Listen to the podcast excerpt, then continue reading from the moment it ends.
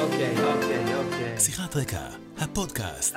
שי גולדן ונדב שטראוכלר, מזווית קצת אחרת. שיחת רקע, מתחילים. עשר, ועכשיו אנחנו לפרק 22 ב', ספיישל מיוחד, מיוחד, מיוחד. אה, יש לנו אורח נפלא ומרגש, וזה נושא שמעסיק את כולנו, זה מעשה, נושא שמעסיק את כל עם ישראל, כי הכל, זה היום כאילו האירוע המרכזי של העולם, לא רק של ישראל, וזה כמובן דני אבדיה שלנו, אה, שהוא אירוע מרגש ומעניין ומרתק, ויש לו הרבה מאוד אספקטים. בין היתר הם אספקטים מנטליים שונים ומשונים, שרלוונטיים גם ל-NBA, גם לספורט, גם לנו כעוקבים וגם, אני חושב, לכל אחד. אה, ובשביל זה הבאנו אורח מאוד מאוד מיוחד. אה, ושייקה, תן לנו. רבים לא יודעים את זה עליי, אבל אני בעולם מושלם לא הייתי עוסק בכל ההבלים האלה, דמוקרטים, רפובליקנים, ישראל, חיסונים, ברל כצנלסון. הייתי עוסק רק בספורט. הייתי באמת עיתונאי ספורט, זה היה חלומי אגב. כשהייתי בן 17 והיה ספר המחזור, אז הם אמרו, הוא יחליף את יורם ארבל. זה היה החלום שלי, להחליף את יורם ארבל. ואנחנו בחודש וחצי האחרונים, רני, נדב ואני, אה, עוסקים בדני אבדיה באופן מפורט, כל שבוע עושים מין דוח כזה של מצבו, ובשבועות האחרונים, אני חייב להודות, בעיקר בשבוע האחרון, אה, אני, כאוהד כדורסל וכישראלי וכמי שמסמפת את הבחורצ'יק הצעיר הזה מאוד מאוד מאוד וחושב שיש לו עתיד גדול לפניו, מאוד מודאג מהסיטואציה שאליה הוא נקלע. ושוחחנו בינינו, החבורה, אנחנו מדברים בינינו, אתם תהיו עמומים, ורני אשל שלנו, שהוא ה podmaster, והוא גם אה, עכבר ספורט די רציני, אה, אמר לנו, תקשיבו, במקרה, במקרה אני מכיר את ליאור ליפשיץ. אמרתי לו, מי זה ליאור ליפשיץ? הוא אמר, קודם כל הוא גבר מאוד נאה. אמרתי, זה חשוב. חשוב מאוד שיהיה גבר נאה. הוא אמר, דבר שני, הוא המאמן המנטלי, הוא פסיכולוג ספורט, מאמן מנטלי של נבחרות ישראל בנוער ובקדטים. זאת אומרת, דור העתיד של הכדורסל הישראלי מבחינה מנטלית, שזה חלק ממש בידיים שלו. זה חלק לא פחות חשוב, אגב, מהג'אמפ שוט שלו ומהעבודת רגליים בהגנה ומכל דבר אחר, אולי יותר. והאיש הזה הוא מאחורי הקלעים, אתם לא רואים אותו, הוא לא מתראיין, הוא לא זה, אבל הוא דמות מפתח בהכשרת הדור העתיד של הכדורסל הישראלי. אז אנחנו רוצים להגיד שלום לליאור ליפשיץ, מה קורה, אחי? אהלן, אהלן, מה נהנים? איזו אחריות, שמע, שאמרת את זה ככה, קצת אה, הרגשתי שאני צריך מאמן מנטלי, אתה יודע. אז... אה, ובשיחה הזאת השתתף גם רני, שהוא מה שנקרא, הוא ראש ענף ספורט האמיתי בחבורה הזאת, והוא גם מי שהביא אותך. אז רני, אתה מוזמן לשאול את השאלה הראשונה. יאללה, קבל. טוב, פשוט, פשוט וקל. איך אתה רואה את החודש הראשון של... את העשרה ימים הראשונים של דני ב-NBA? טוב, גם אני כמוכם עוקב אחריו, גאווה, גאווה באמת גדולה לכולנו. אמ, אני חייב להגיד שאני באמת בקרוב אהיה פסיכולוג, אבל כל מה שאנחנו, שאני אגיד עכשיו זה ככה בעיניים של אה, צופה מרחוק, אה, אה, ומאוד מאוד מחזיק אצבעות כמו כולם. אסמכת, סרג'ו, אסמכת. איזה צד, איזה צד אני. הוא תחת זכוכית מגדלת אדירה, אנחנו מבינים את זה. אמ, אחרי 11 משחקים, אמ, אפשר לראות משהו מאוד מאוד בוגר אצלו, אפשר לדבר על הרבה דברים, תכף, בטח נגיע, אבל הבגרות שלו, אמ, לדעת אחרי משחקים פחות טובים לחזור לעניינים, זה מבחינתי חוסן מנטלי שייתן לו הלאה גז אדיר להמשך. מעבר לזה שכיף לראות אותו, כיף לראות את הביטחון שהוא משחק איתו, את שפת הגוף שלו, את זה שנראה אלפי קילומטרים מרחוק שהחבר'ה, הוא ככה התחבר אליהם. אמ, ואני חושב שיציבות מנטלית, יציבות מקצועית, זה שם המשחק. ככל שהוא ישמור על יציבות אמ, וידע, תשמעו, עונת NBA בדרך כלל 82 משחקים, עכשיו 72 משחקים, בגלל כל מה שקורה. ואם אתה עוקב אחרי מה שקורה, אה, שלושה משחקים של הסלטיקס בוטלו השבוע בגלל ענייני קורונה, ואני קורא רינונים על כך שהעונה תקוצר ל-62 משחקים, כי אחרת פשוט לא יצליחו לדחוס את ה... בגלל כל הדחיות וה scheduling וכל הטיסות וכולי, יצטרכו לקצר אותה כנראה בעשרה משחקים, לא תהיה ברירה. And yet, זה מרתון. זאת אומרת, אם הוא הגיע מקבוצה כמו מכבי תל אביב, שכל משחק זה מלחמת עולם וכל משחק שם... אז עכשיו לוקחים את אה, דני, וזה כמו איזשהו פרח כזה, שלאט לאט מושקעים, מושקעים המון המון המון משאבים בלגדל אותו, וגם הם בסופו של דבר מבינים שזה איזשהו תהליך. אה, אז העונה היא ארוכה, מבחינתי יציבות מנטלית זה שם המשחק, אה, ועד עכשיו גאווה גדולה, כיף גדול. בוא נדבר פסיכולוגית, אנשים נראיתי לא מבינים עד הסוף את הסיטואציה. ביניהם דני עובר לשחק בליגה אחרת, זה, זה, זה, זה לא העניין. דני עבר, החליף מדינה, הוא החליף שפה, עכשיו צריך לדבר רק באנגלית. הוא החליף מנטליות, הוא החליף תרבות, הוא החליף אפילו חוקים של המשחק, המשחק אחרת. יש חוקים אחרים בכדורסל NBA. הוא החליט, הוא החליף אה, לא רק חדר הלבשה, אלא גם אה, שפה בחדר הלבשה וקודים שיש ב-NBA שהם שונים לחלוטין מהקודים בישראל, בטח מאירופה. הוא החליף גם את העומס והציפיות, כי עכשיו כל, אה, אה, אה, כל החטאה שלו מהעונשין היא כותרת ראשית בוויינט ספורט ובוואלה ספורט, שזה מטורף, זה סיקור שהוא לא, לא קיבל מעולם בחייו, והדבר שהכי מדאיג זה שהוא נמצא בסיטואציה בתוך הקבוצה, שהסיטואציה עצמה בקבוצה, בלי קשר אליו, היא משברית ממש. זו קבוצה שהמאמן שלה עם רגל וארבע אצבעות בחוץ, שיש לה מאבק אגו בין שני סופרסטארים, שכל אחד מהם רב על הכדור ועל הסטטיסטיקות שלו, שכנראה אחד מהם יעבור ב trade כי הם לא מסתדרים ביניהם, ודני שלנו, שהוא rookie ב-NBA, שזה גם גורם מאוד קשה פסיכולוגית לשחקן צעיר, צריך בתוך המרחב הזה, עוד לא דיברנו על ספורט בכלל, למצוא את מקומו. איך מנטלית מכניסים אדם צעיר, דני בן 20, כמה הוא עכשיו? 19 או 20? 20. איך מכניסים בחורצ'יק בן 20, ודני, מ, מ, רק, אני רק כצופה ספורט, לא פגשתי את האיש מעולם, נראה לי אדם ש... יש לו הרבה חומר בין האוזניים, וגם מנטלי וגם אה, אינטלקטואלי. איך אבל מכניסים ילד בן 20, בכלל מנטלית, מכינים אותו לסיטואציה כזאת שהיא מטורפת, ממש. אז, אז בואו נדבר על זה. קודם כל, אתה ציינת, שי, את, את באמת הגורמים שעלולים להכניס ספורטאי ללחץ, לחוסר איזון אה, ו- ולתחושה אולי אה, של מה אני עושה פה ואיך אני עובר את הסיפור הזה. אני לגמרי איתך. אבל אני רוצה לגעת בדברים האלה מהצד של אה, איך, איזה פתרונות הוא מצא, או איך הוא יכול להתמודד עם זה. בואו נתחיל בהתחלה. דני בחר, דני והצוות שלו, בחירה מודעת שהוא טס לארצות הברית מ-day one עם אימא שלו, שתלווה אותו. הסוכן, מתן סימנטוב, היה איתו בחודש, חודש, חודש וחצי הראשונים. וליקו, העוזר, המאמן שלו, מכיתה י', נמצא דירה לידו. מעניין.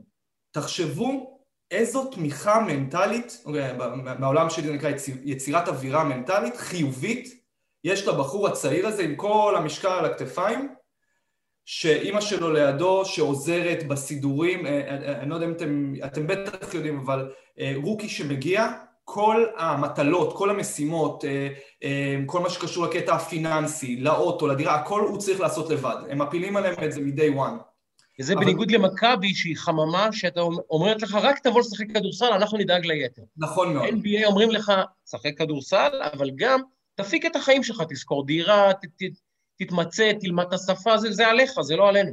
חד משמעית, ובזכות זה שהצוות שלו, האנשים שהכי קרובים אליו, עוטפים אותו, זה נותן לו איזשהו, אה, אה, אה, אתם יודעים, חומות הגנה על, על כל היסחי הדעת ועל כל הגורמים המלחיצים שאתה ציינת. וזה איזושהי החלטה שהיא אה, מעולה, אני יודע שאם עמרי כספי, אז אח שלו, אה, שגדול ממנו בשלוש שנים, הוא הגיע איתו, אבל לא בהתחלה, אני חושב, אחרי כמה שבועות, אם אני לא טועה, ופה הם ידעו כבחירה מושכלת לעשות את זה, וזה שאפו גדול כי זה אה, נותן המון כוח מנטלי והמון שקט להתעסק בדברים שצריכים להתעסק איתם. זה דבר ראשון. דבר שני, דיברנו על מכבי, על מכבי אל מול אה, ה-NBA וכן הלאה. חשוב להגיד משהו שאולי כמה אנשים ככה יופתעו לשמוע. מכבי תל אביב, זאת אומרת, לדני יש היסטוריה של התמודדות עם לחצים. אתם יכולים להסתכל על נבחרת ישראל, אומנם נבחרת העתודה, נבחרת, אה, במחזור הראשון שהוא זכה באליפות אירופה, זה לא היה בארץ, אבל הפעם השנייה הוא זכה באליפות אירופה, המשחקים היו בדרייבין, כל משחק, full house, אולם מלא, ציפיות אדירות. זה לא להגיע לשחק נגד הניו יורק ניקס, אבל עדיין הרף הציפיות ורמת הלחץ היא אדירה. ידירה, אני תמיד אומר, אני, אני שיחקתי 16 עונות כדורסל. אני בכיתה ח' הגעתי לגמר גביע המדינה עם הפועל עומר, אוקיי, למטרו אסט רעננה, זה אותו תחושת לחץ שהרגשתי בגיל 22, שהגעתי עם הפועל חולון, שברייל טולברט קלה בשנייה האחרונה בנוקיה, אותה תחושת לחץ. אז דני כבר יש לו היסטוריה של התמודדויות כאלה ואחרות. בואו נלך למכבי תל אביב. מכבי תל אביב זה סיר של לחץ. כאילו, הוא ראה את ה... קודם כל הוא למד מהגדולים איך להתמודד עם זה, והוא, והוא מגיע מ, מאיזשהו אקלים כזה שהוא מאוד מלחיץ. אז זה לא שהוא מגיע מ, יודע, משום מקום והוא פתאום צריך להתמודד עם לחץ, הוא שם. לגבי דבר אחרון שאתה, שאמרת וציינת, זה הסיטואציה שמפסידים, ואנחנו יודעים שהכיסא של המאמן אה, אולי הוא מתנדנד, אולי אחרי הניצחון האחרון הוא אולי קצת, הוא עדיין מתנדב אבל לא באותו עוצמה. יש גם, אה, אתם יודעים, יכול להיות שבעה שמונה משחקים, הפסדים מהיום, הם יחליטו שזה בסדר מבחינתם להפסיד, כן, המערכת, וזה דווקא, עוד פעם, מהמקום שאני יושב פה כרגע, זה נראה לי אולי דווקא דבר שהוא בסדר מבחינתו, כי הם, הם יעיפו אותו עוד יותר קדימה. והם ייתנו לו עוד יותר דקות משחק, והם יבינו שהם כבר חושבים על שנה הבאה, כי זו עונה קצרה, כי הם כבר הפסידו והתחילו לא טוב וכן הלאה. אז אני נתתי את הצד השני של הגורמים המלחיצים. אתה יודע, לגבי הטרלול מערכות, זה כאילו היה קטע, היה גג מאוד מצחיק שקראתי, שהיה את ההסתערות על הקפיטול, ו-48 פצועים, ו-300 עצורים, ודני אבדיה קלה ארבע נקודות. כאילו, הדיווח, הכל כאילו גם הפרובינציאלי וזה. אבל רציתי לשאול אותך, כי אתה שיחקת בעצם לאורך כל הקריירה בישראל, למעט יציאה אחת ל... לאוקראינה. יפה, ושם היה לך איזה, ככה קראתי כאילו בזה, איזה קלאש עם המאמן, עם uh, ויטלי, ו... כן, תשמע, מי התחקירן שלכם? כן. ו... והקטע של התמודדות בחו"ל, אנשים כאילו, שי נגע בזה קצת, אבל גם ההתמודדות בחו"ל וגם ההתמודדות עם מאמן. ושי נגע ככה קצת במעמד המאמן ואיפה הוא נמצא וכולי, ו, ו, ואני סקרן לשמוע ממך שאתה נוחת במקום אחר, נכון? אוקראינה זה, אגב, אלים פי כמה מכשאתה נוחת במדינה שאתה מבין את השפה, זה אירוע אחר וכולי. אגב, אוקראינה, סתם אנקדוטה, עוד מישהו שאנחנו מדברים עליו פה הרבה, זה מנור סולומון, שגם עובר תהליך, אגב, הוא ממש באוקראינה. אגב, אה, לא יודע אם אה, עודכנת, אני מניח שמחר כבר, אה, כשהפוד ישודר זה יעלה, אבל ארסנל מנהלת מגעים עם, עם שכתיר דונייסק לקנות אותו. נכון. שזה לעבור, כי הרי, כמו שאמרת, היא חממה לספורטאים צעירים, כדורגלנים צעירים, סליחה, הם מוכרים אותו ביוקר, אז ארסנל סימנו את מנור, ויש מצב לא רע שהוא ישחק בפרמייר. וזה הולך לשם, אם הוא לא בארסנל, הוא ברומא, אם הוא לא ברומא, טוטנאם, זה שם, וזה הקבוצה, ולעניות דעתי הוא עושה שם עונה שתיים טובות, והוא מגיע ליונייטד, הוא מגיע לריאל מדריד, מגיע, זה בעיניי התחזית, ואני כמובן מפרגן לו.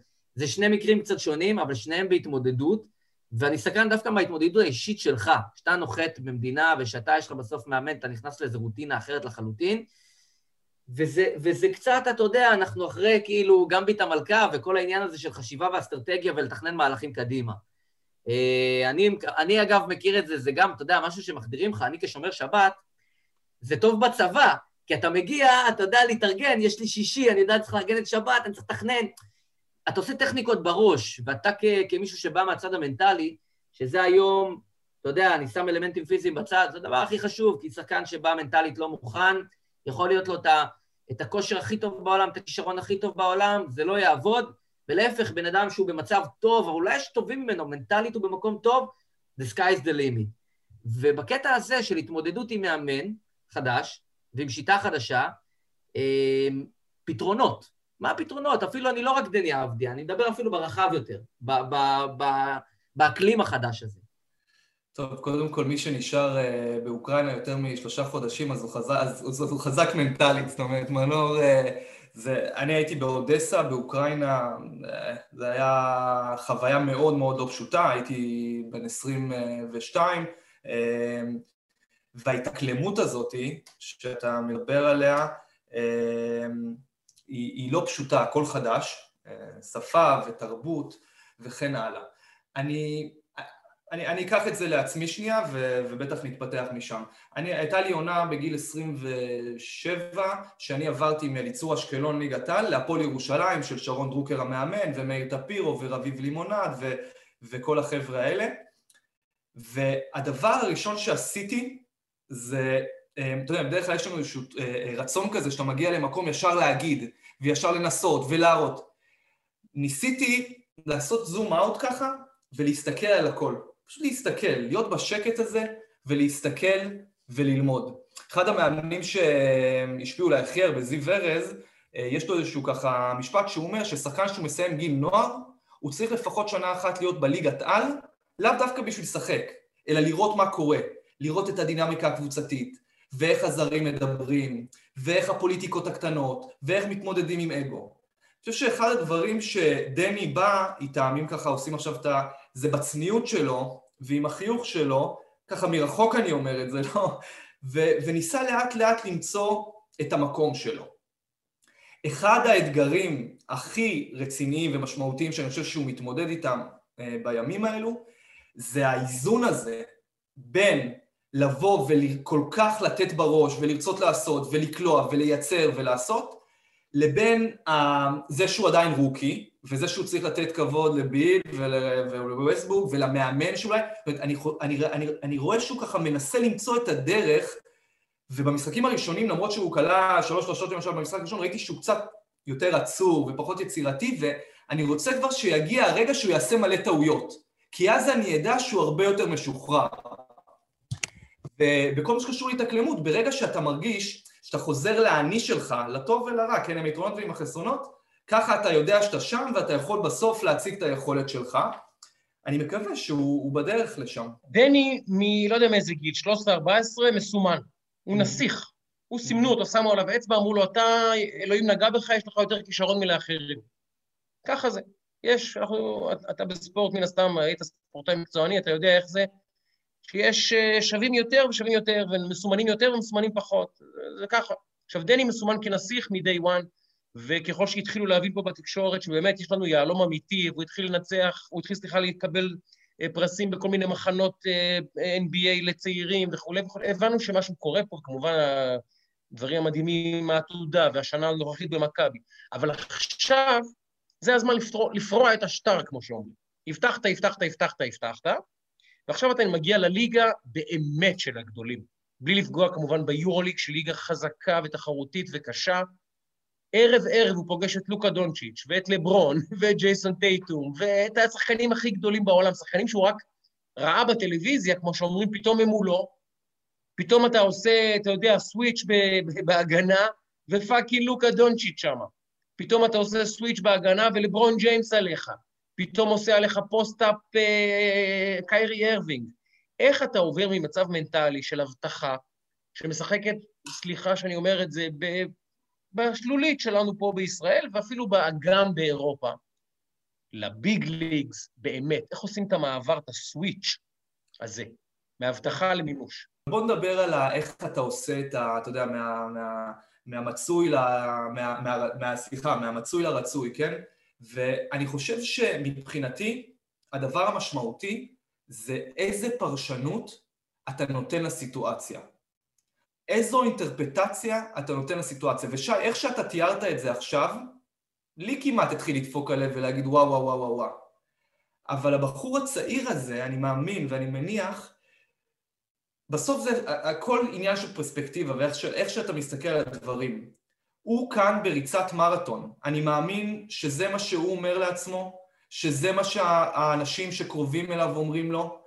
אני יודע שהוא הולך לקחת את זה צעד אחרי צעד, כי אם הוא יהיה ב state of mind של אני עכשיו צריך להבטיח, אה, להראות לכולם שאני בחירה של מקום תשיעי, ואני צריך כל משחק לקלוע עשרים כמו שקלעתי לפני שלושה משחקים, ואני ואני ואני, רף הציפיות יהיה מאוד מאוד גבוה, הביטחון ירד, היסחי הדעת יגיעו מהמון המון מקומות ובסוף יהיה חוסר שקט. ובסוף הוא יתמקד בעתיד, אוקיי, במה, ב, אוקיי, אני קורא לזה ספקולציות, מה יקרה אם אני אהיה טוב, מה יקרה אם אני אגיע למשחק ואני אקלע 20 או לא 20 וכן הלאה, במקום בדברים שהם בכאן ועכשיו, שהם בשליטתו, כמו הקלישאות שמדברות על Game by Game, אוקיי, Play by Play, אין מה לעשות. אי אפשר להסתכל על זה, בטח בחור צעיר כמוהו שעדיין אין לו ניסיון במקום הזה, לבוא ולהסתכל על זה בצורה כזו כמו שאתה תיארת.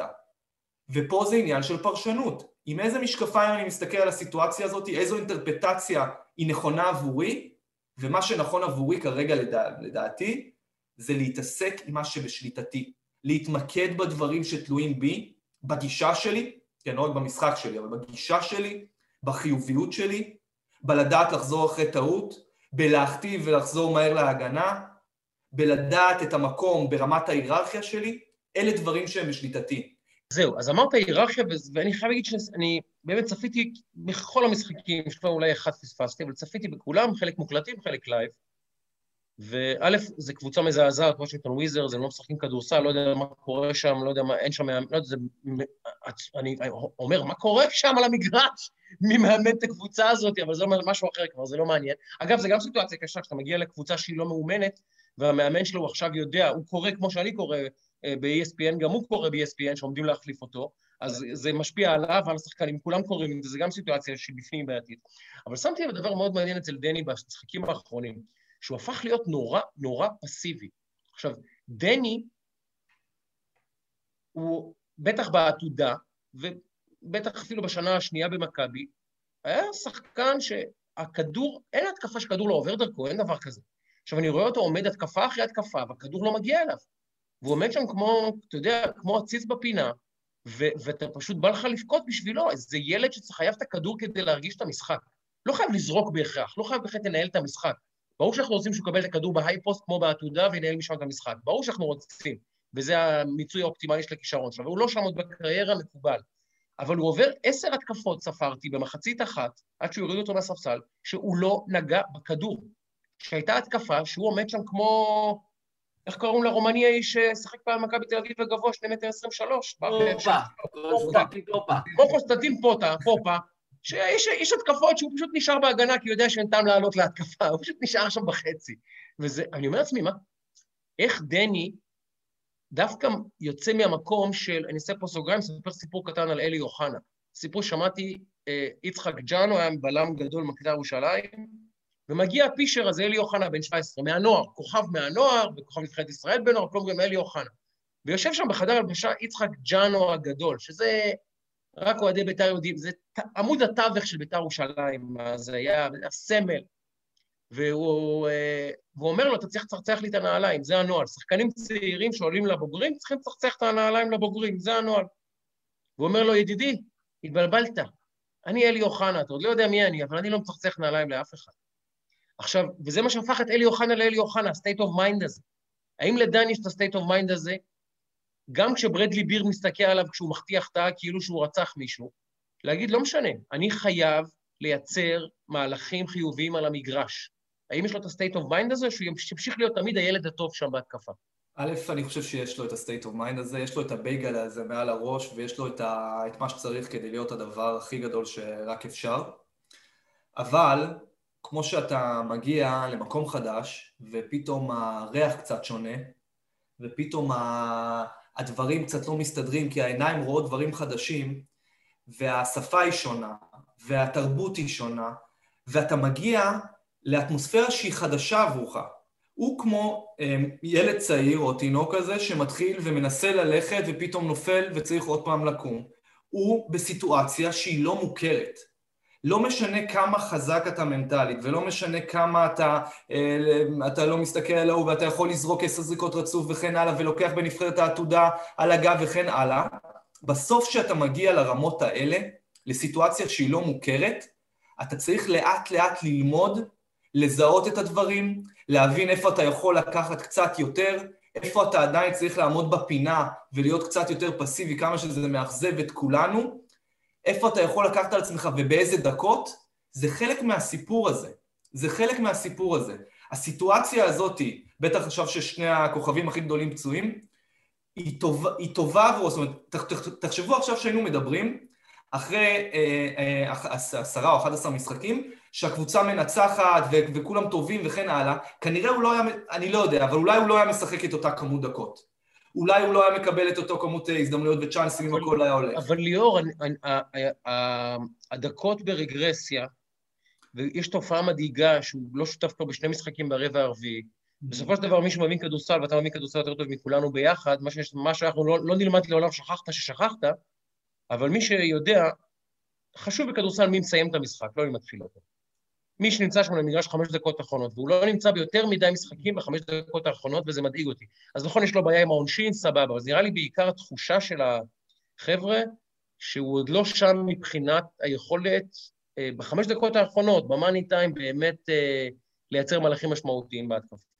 אז יש דברים שאנחנו לא יודעים שקורים מאחורי הקלעים, אבל דיברת על זה שאני קצת בא מהכדורסל, וגם אני מסתכל ומאוד אוהב ומסתכל על סטטיסטיקה. ומה שאולי פחות אנחנו יודעים, בואו אני אשאל אתכם כאיזושהי יחידה כזאתי, בעשרה משחקים הראשונים, במדד של הפלוס מינוס, אתם מכירים את המדד הזה? כן, של ברור. כמה דקות על המשחק? למי שלא מכיר מהמאזינים, צופים, צופות, יש את הזמן שאתה על המגרש, כמה אתה, הקבוצה שלך בפלוס בדקות האלה או במינוס? כמה הוא שם בפלוס מינוס בעשרה המשחקים הראשונים? שאלה מצוינת. הוא היה לדעתי הכי גבוה בפלוס מינוס במדד. הוא בפלוס, הוא היה באיזה פלוס אה, משמעותי. הוא בפלוס תשע. עכשיו נכון, יש איזשהו משחק שהם התפוצצו, אני לא זוכר בדיוק איזשהו משחק, אבל אני חושב, בהמשך לשאלתך, שי, נגד אורלנדו, כן. שבסוף נגד ו- ו- וככה יעשה את הניתוחים, ובטוח שהם עושים את הניתוחים יותר אה, בצורה אינטנסיבית מאיתנו, יראו שכשהוא על המגרש, הקבוצה נראית טוב. וכשמחטיאים, שהוא לא הוא מחטיא, שמישהו אחר מחטיא, הוא נותן ספרינט להגנה, והוא שם בכל זאת, והוא נותן את עצמו, והוא בלי האגו ובלי הפרצופים, והוא יורד למטה ועושה את העבודה שלו. אני מקווה שבסוף יסתדר, כן, שיבינו שהוא שם לא רק אה, לקלוע, וש... והוא צריך להיות בדקות האחרונות, כי זה באמת חשוב, כמו שאמרת. אבל אם אני מסתכל בעיניים ככה של צופה מהצד, שהוא גם קצת מבין בכדורסל, אז הפלוס מינוס שלו טוב, והוא תמיד אחרי טעויות טס להגנה, והוא תמיד ב deny חזק, והוא ב overplay, ורואים על השפת גוף שלו גם של הקבוצה לא הולך שהוא שם. זה לא תמיד פשוט. מאוד מתחבר ל, אה, למה שאתה... אני לא ראיתי את כל המשחקים, ראיתי חלק מהמשחקים, בחלק מהמשחקים ראיתי תקצירים, בחלק מהמשחקים ראיתי רבעים, ותפסתי גם איזה שניים שלושה משחקים בזה.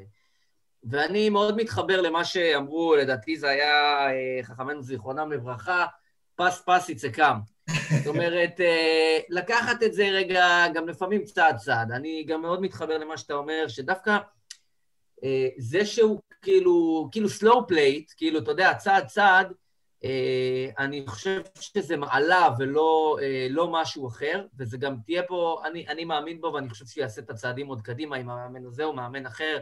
אני מאוד נהנה לראות אותו על המגרש, ואני מתחבר לתסכול של שי, כי בסוף אנחנו מסתלו, אנחנו רואים את וושינגטון, בוא, לא כי אנחנו אוהדי וושינגטון, כי אנחנו רוצים לראות את דני, וכאילו שהוא לא מקבל כדור, זה מבאס, אבל בדינמיקה אני, אני, אני חש אותו דווקא די בטוב, כמו שאתה אומר, אני גם מסתכל על הדברים, דיברנו על זה, גם ניתחנו איזה כמה קטעים שאחרי שהוא קלע ואיך באים אליו, דברים שהם, לפעמים זה שפת גוף, זה לא בדיוק בנקודות נספר. אה, אבל אני סקרן לשמוע ממך, מלבד אבדיה, מלבד. אה, גם ים הדר, אגב, אה, כאילו, אה, נראה כמו כישרון, דיברנו גם עליו קצת, על הקטע של הפוטנציאל שלו, וזה שהוא לא נכנס עכשיו וכדומה. אם אתה יכול לסמן לנו עוד, עוד חבר'ה כאלה, שאתה מסתכל עליהם, לא בהכרח יגיעו לוושינגטון בבחירה מספר 9, אבל כשאתה מסתכל ואתה, כמו שנאמר כאן, אתה צופה פני עתיד, אתה, אתה רואה את החבר'ה האלה בנקודה מסוימת שאנחנו עוד לא רואים אותם, אה, ואנחנו הרבה פעמים מדברים על הנוער הישראלי בהרבה מאוד דברים, אבל גם בספורט, ו...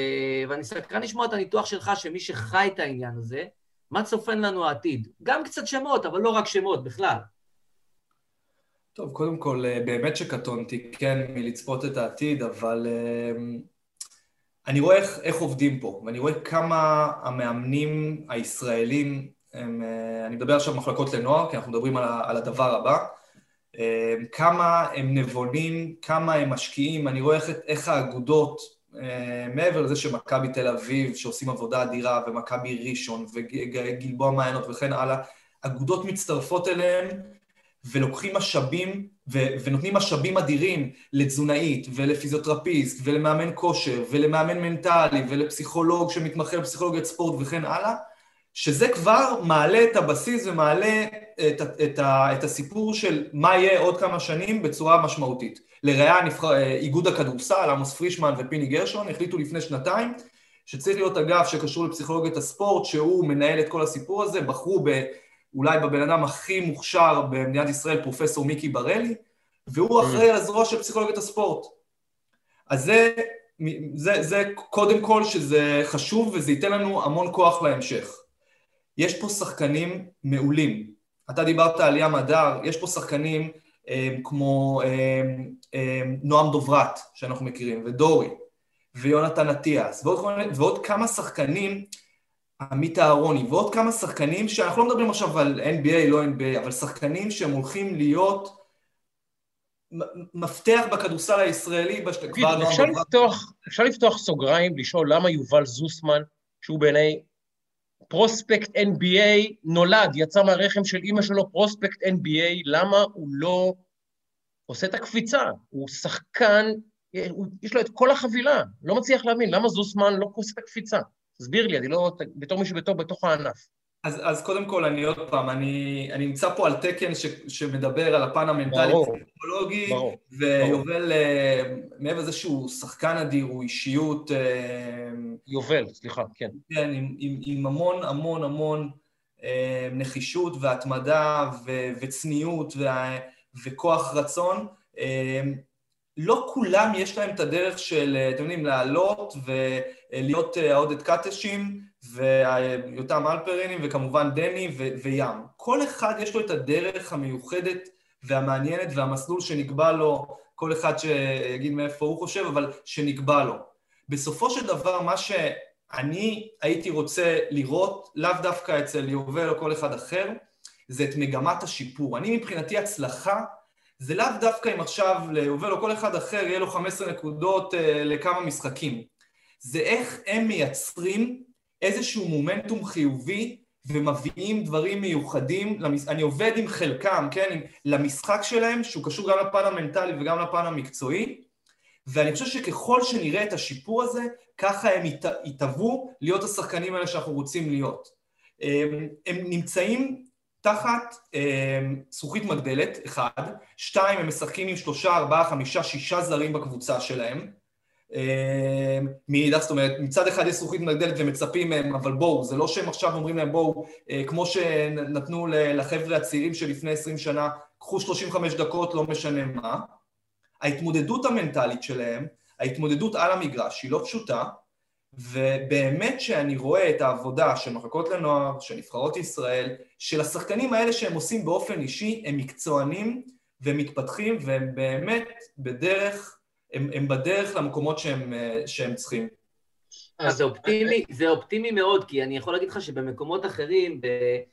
אתה יודע, מסתכל על טניס, אתה מסתכל על חילופי הדור בטניס, ואתה אומר, nobody's home, כאילו, יש אה, ילד מאוד מוכשר בגיל 15 וחצי או משהו כזה, וזהו, וכאילו, אנדיוני, כאילו, אין לך, יש בור מטורף. היום באמת כל הספורטאים, גם דני, גם מנור, זה... מתחבר למשהו שדווקא ערן זהבי אמר לא מזמן, שלהיות שחקן זה מפעל, זה לא, לא מספיק להיות מוכשר, צריך עוד הרבה אספקטים באישיות שלך ובסביבה שלך ובאופי. ובמובן של דני זה נראה מהצד שהוא, שהוא שם, שהוא לגמרי שם, שזה לא... גם, גם אצל דני וגם אצל מנור, אתה מסתכל על זה ששניהם באים ממשפחה שהאב הוא, הוא ספורטאי, אבא שלו הכדורסלן, אבא שלו מאמן, וכאילו...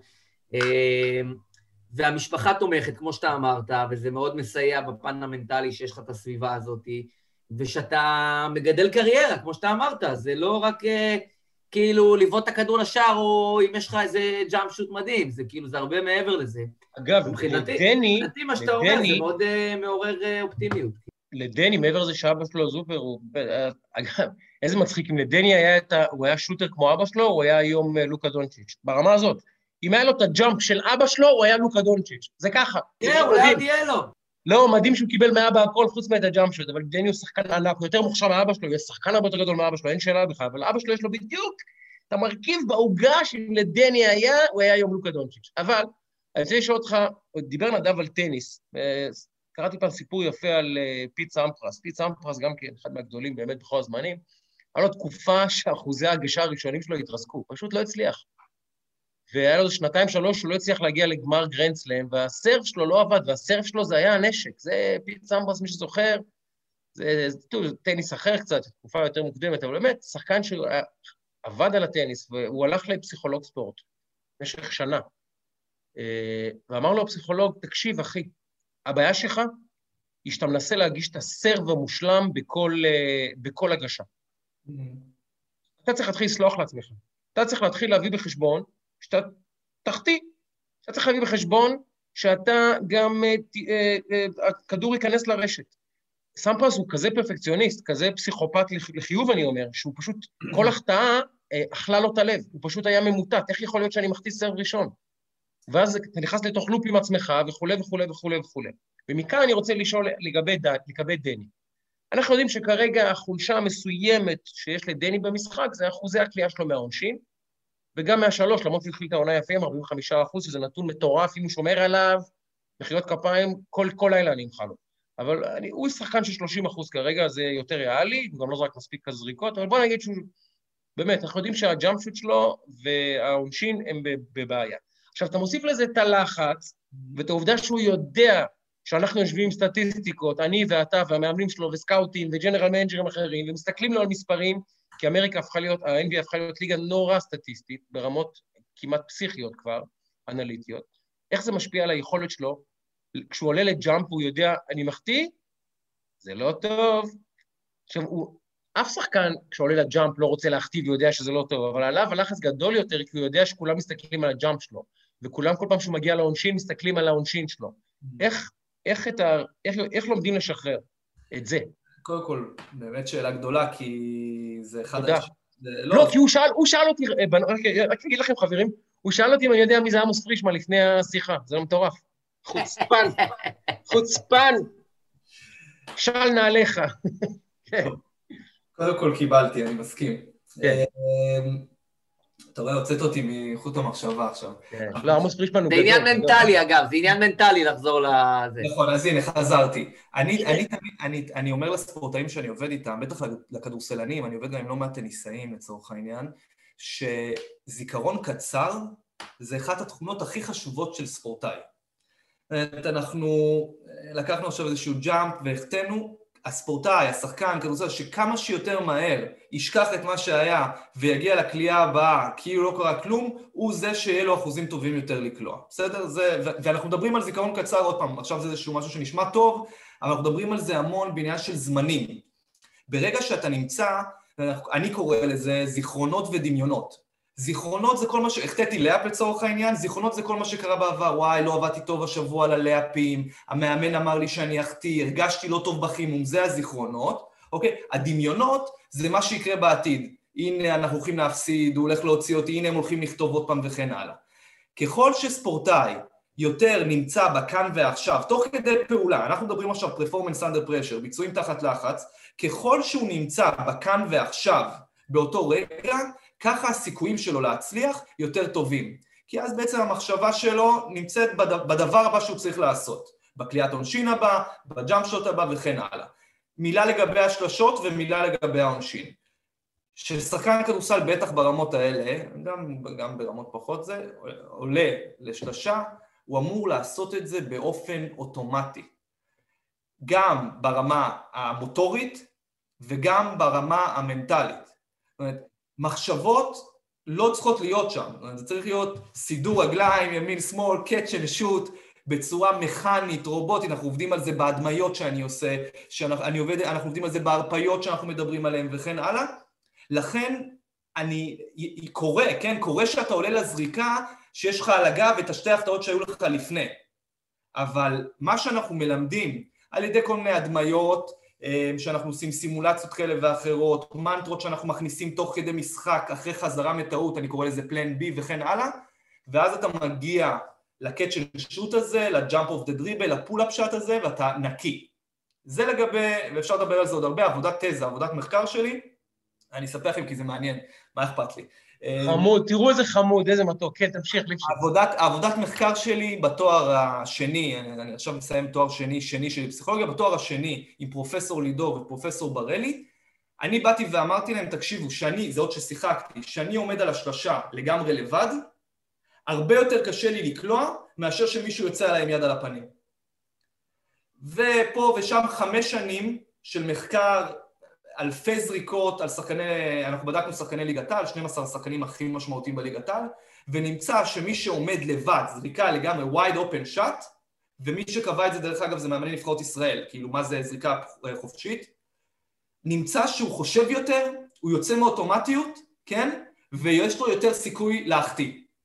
אז זה איזשהו ככה גם סוגריים ש, שזה סופר מעניין, כי, אנחנו, כי אני עובד בקליניקה על אוטומטיות בעצם. כי אה, לפני אה, ש... שנה בפלייאוף, לא, שנה או שנתיים, לא זוכר זה היה כבר סטף קרי, mm-hmm. בשלב מש... משמעותי במשחק, גדול השוטרים זה כשאלוהים, כשג'יימס נייסמית המציא את הכדורסל, הוא לא דמיין שיהיה בן אדם שאי אפשר להסביר, זה, הוא נס האיש הזה.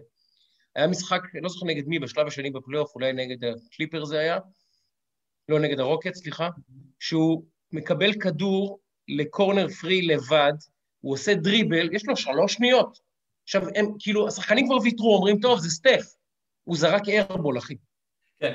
איירבול בפלייאוף, סטף קרי, גדול השוטרים שראינו אי פעם, אדם שזורק שלשות התאבדות עם תשעה אנשים על הפנים בשכיבה, עומד קורנר פרי, שזו הזריקה שלו באורגינל, לבד, עם הקפצה, עושה את הסט ברגליים, איירבול.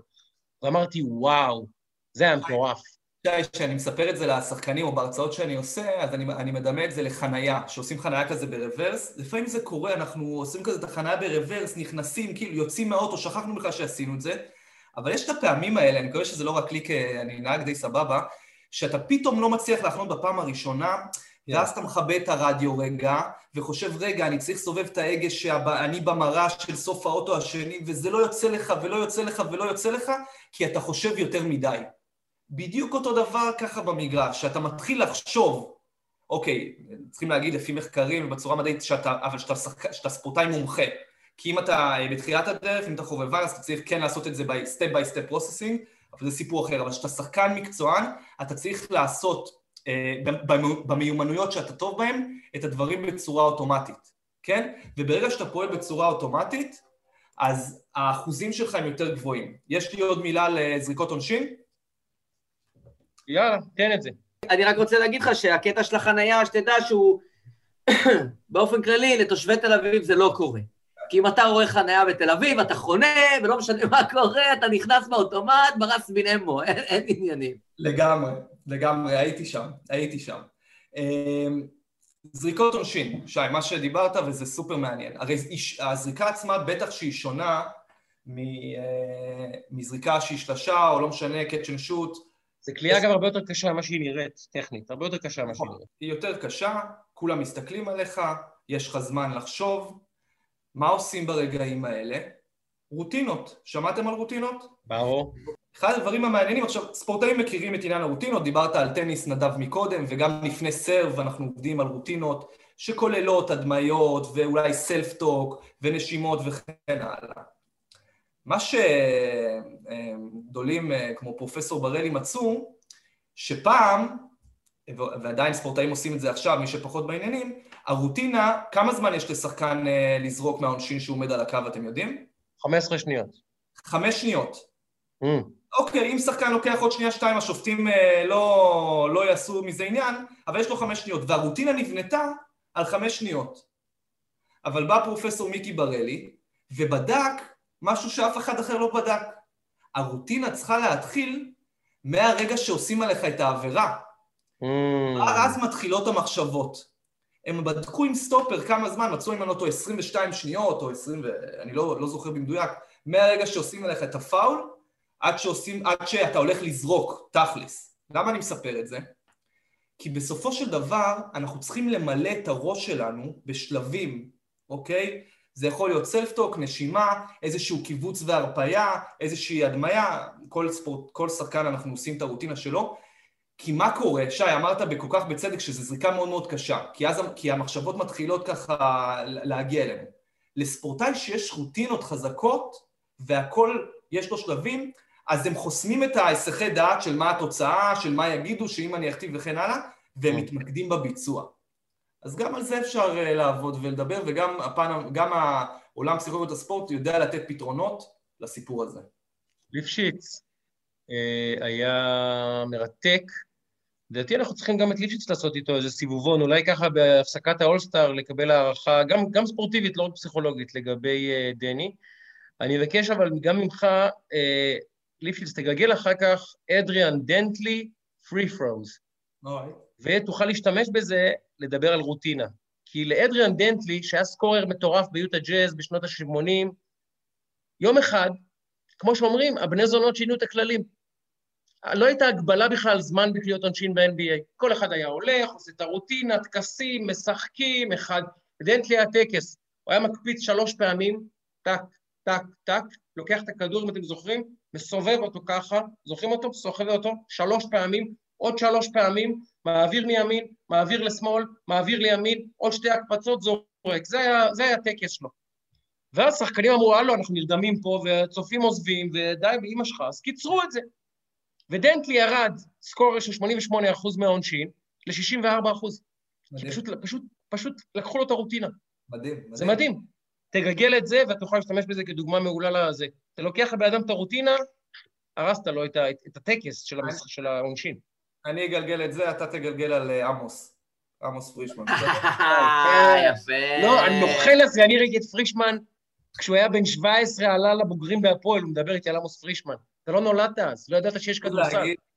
רגע, אורחת, אורחת, גלית הושופמן, הגברת הראשונה של ה pod. סליחה, יש ושים לב, ושים לב לצבעים, שים לב לצבעים, זה נוקאוט. יפה, יפה. מבחינתי, מבחינתי, אה, זהו, מפה אי אפשר לעלות יותר. זה לא אמור להיות עם ירוק? כאילו, יש פה בעיה, לא? אני לא יודע מה רני יעשה. הופמן, בואי שנייה, הופמן, בואי שנייה, הופמן. בואי שנייה, הופמן. חביבי, צהוב שחור, מפה אין לאן לעלות. תפתחי שנייה, אה, רני, תפתח את המיוט שלך. אני חייב לשאול את הופמן שאלה לסיום. זה יישמע לך קצת ארסי, אבל איך פרח כמוך, איך פרח כמוך, ומה הוא מצא בברברי הזה? תסבירי לי, איך, מה, איך פרח כמוך, איך? הוא נשאר אה, רווק זקן, אני הייתי רווקה זקנה, שני רווקים זקנים נתקעו אחד בראש לשני. היחיד שהסכים לנסוע איתי להודו. לא, אבל זה מטורף, כי הוא זוכה בלוטו האמריקאי הזה של ה-380 מיליון דולר, כן? בזה הוא זוכה, ואת זוכה במנת פלאפל. זה בעצם הסכם הניסוי שלכם. איך זה עובד? תסבירו לי, איך, איך אגב פסיכולוג ספורט, איך זה מתאזן? אבל, אבל, תקשיב, זה מנת הפלאפל הכי טובה שיש. לא נמאס לכם לחפור, תגידו, זו השאלה שלי. למתי אנחנו מתפרנסים מזה? רק התחלנו. יואו, אין עליכם. אתם קולטים שהוא בחדר של הילדים, והילדים ישנים אצלי במיטה? כי אין צריך. לילדים איפה לישון? כך צריך. אחריות, עזבי, זה שלי, זה שלי. אני פה הגזמתי עם הרוטינות ועם לא, הדברים. לא, לא, לא. אגב, גם עם הילדים, אגב, אני עושה רוטינה עם עברי, שתדעו לכם, אני עושה רוטינה כל לילה, סופר איתו, עושה איתו שמע ישראל, רוטינה, זה עובד פצצה. אני מסכים איתך לגמרי. הופמן, את רוצה לנעול... הופמן, תנעלי את הפרק ה-22, יאללה. יאללה. תני קלוזר. טוב, חברים, פרק 22 הגיע, תודה לאל לסיומו. עוד שנייה כבר מגיע השבוע הבא של פרק 23, וזה יהיה בקרוס. לילה טוב לכולם, תודה שהייתם איתנו. שיחת רקע, פודקאסט של שי ונדב, number 1. איזו אישה. די, 380 מיליון דולר היא שווה. standing ovation, חביבי. standing ovation. איזו אישה מדהימה.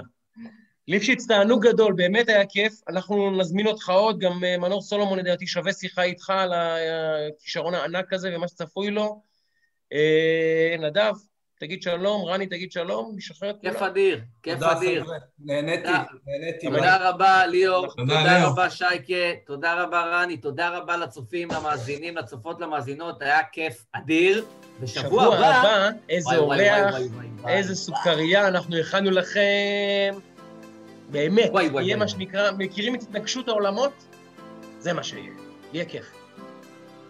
שבוע מבורך, סלמת.